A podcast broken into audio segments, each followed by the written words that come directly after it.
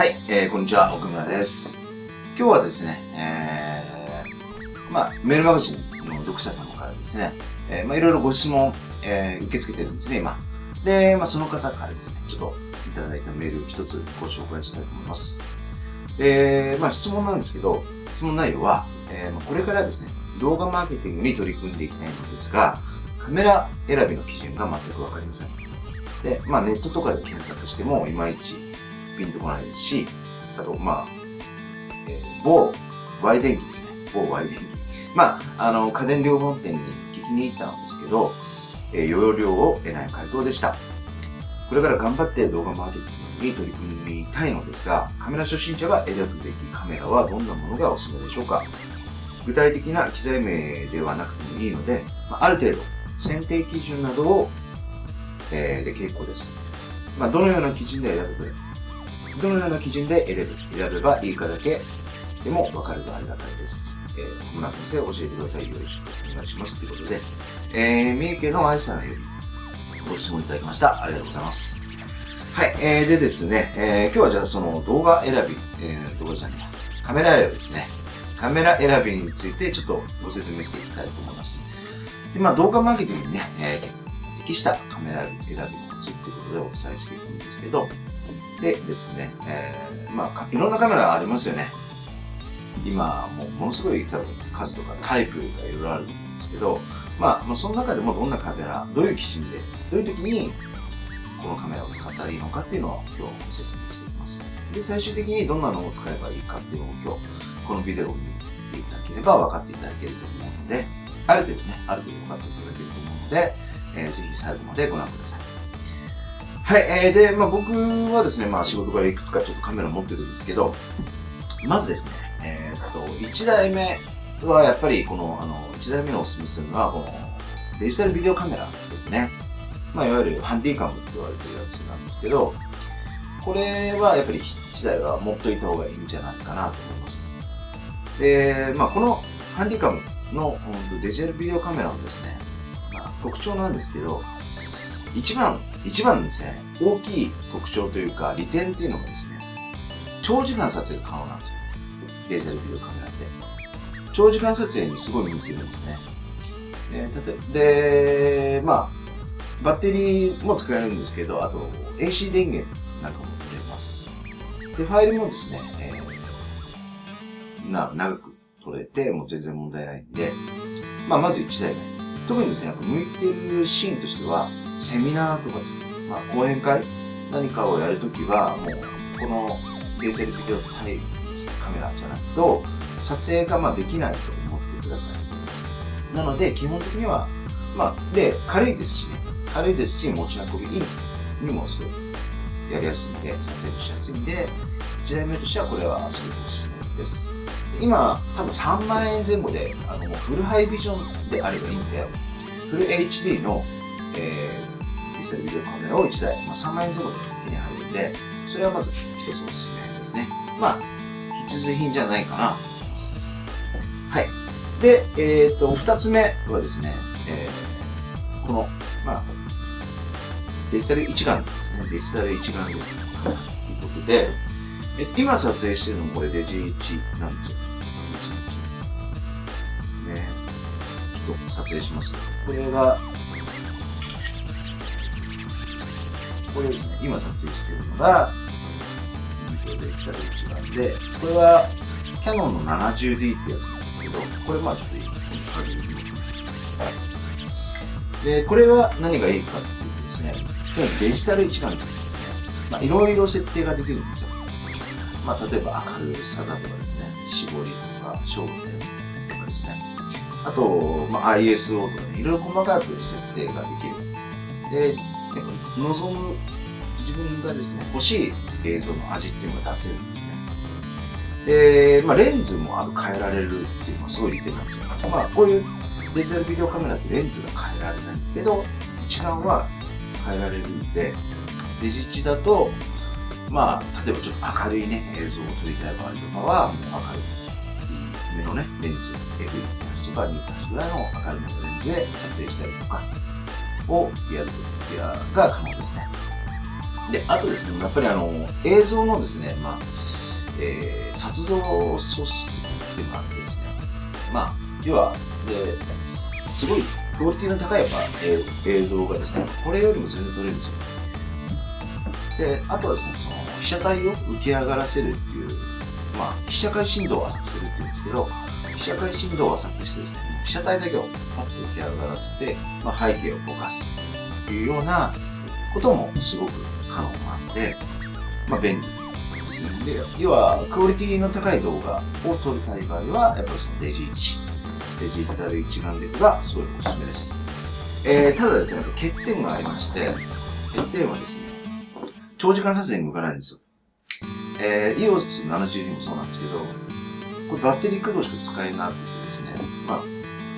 長時間ね、撮影する用のバッテリーもあるんですけど、で熱も持っちゃうんで、やっぱ30分が限界かなって感じですね。で、あと実際ですね、編集していくのも7分ぐらいでファイルが切れちゃうんですよ。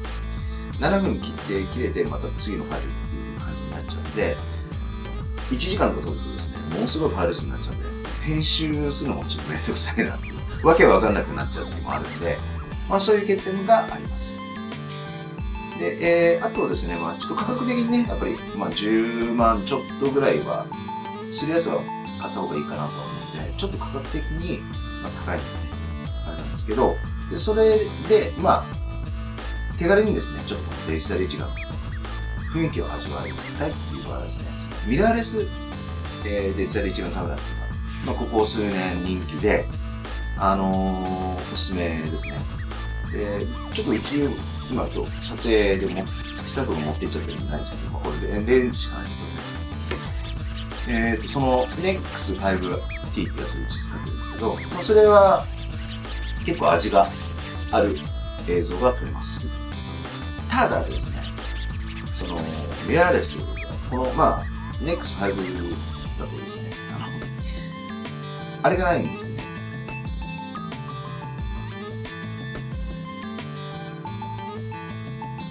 ファインダーがないんですよ。ファインダーがないんで、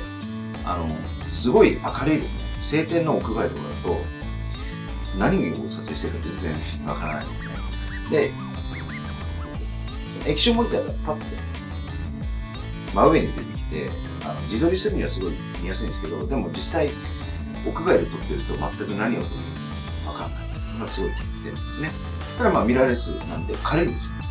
軽い。軽くて、もう、便利です。使えないし、味がある映像も撮れるし、レンズもいろいろ交換できるんで、ミラーレス一眼なんかは、まあ一眼とりあえずね、買ってみたいっていう方にはおすすめかなと思います。で、価格的にはそのうち使ってみ5万円前後かな。まあ安くて持ち運びでです。えー、まあ、あと他にですね、まあ、そのウェアラブル GoPro とかですね、まあここのとこ流行ってますね。GoPro とかいろんな、えー、カメラとかもありますし、まあいろいろカメラの世界って本当奥深いですよ。で、えー、最近ですね、究極のカメラ出ました。えー、まあ前からあるんですけど、まあ、それのちょっと新しい版が出て、めちゃくちゃ欲しいんですね。何かっていうと、えー、キャノンですね。えー、C100 Mark II カメラなんですけど、これはですね、デジタルシネマカメラってタイあとブラックマジックですね、いろいろあるんですけど、まあその、キャノンの C100 Mark II っていうのは、まあ、今、今言ったですね、欠点と、えー、長所はですね、まあ、全部長所だけになっている感じです。ねまあ動画に関してはね。えー、まあ動画、これから皆さんやっていくのに、えっ、ー、と、一番ね、気をつけなきゃいけないことがあって、それは何かというとですね、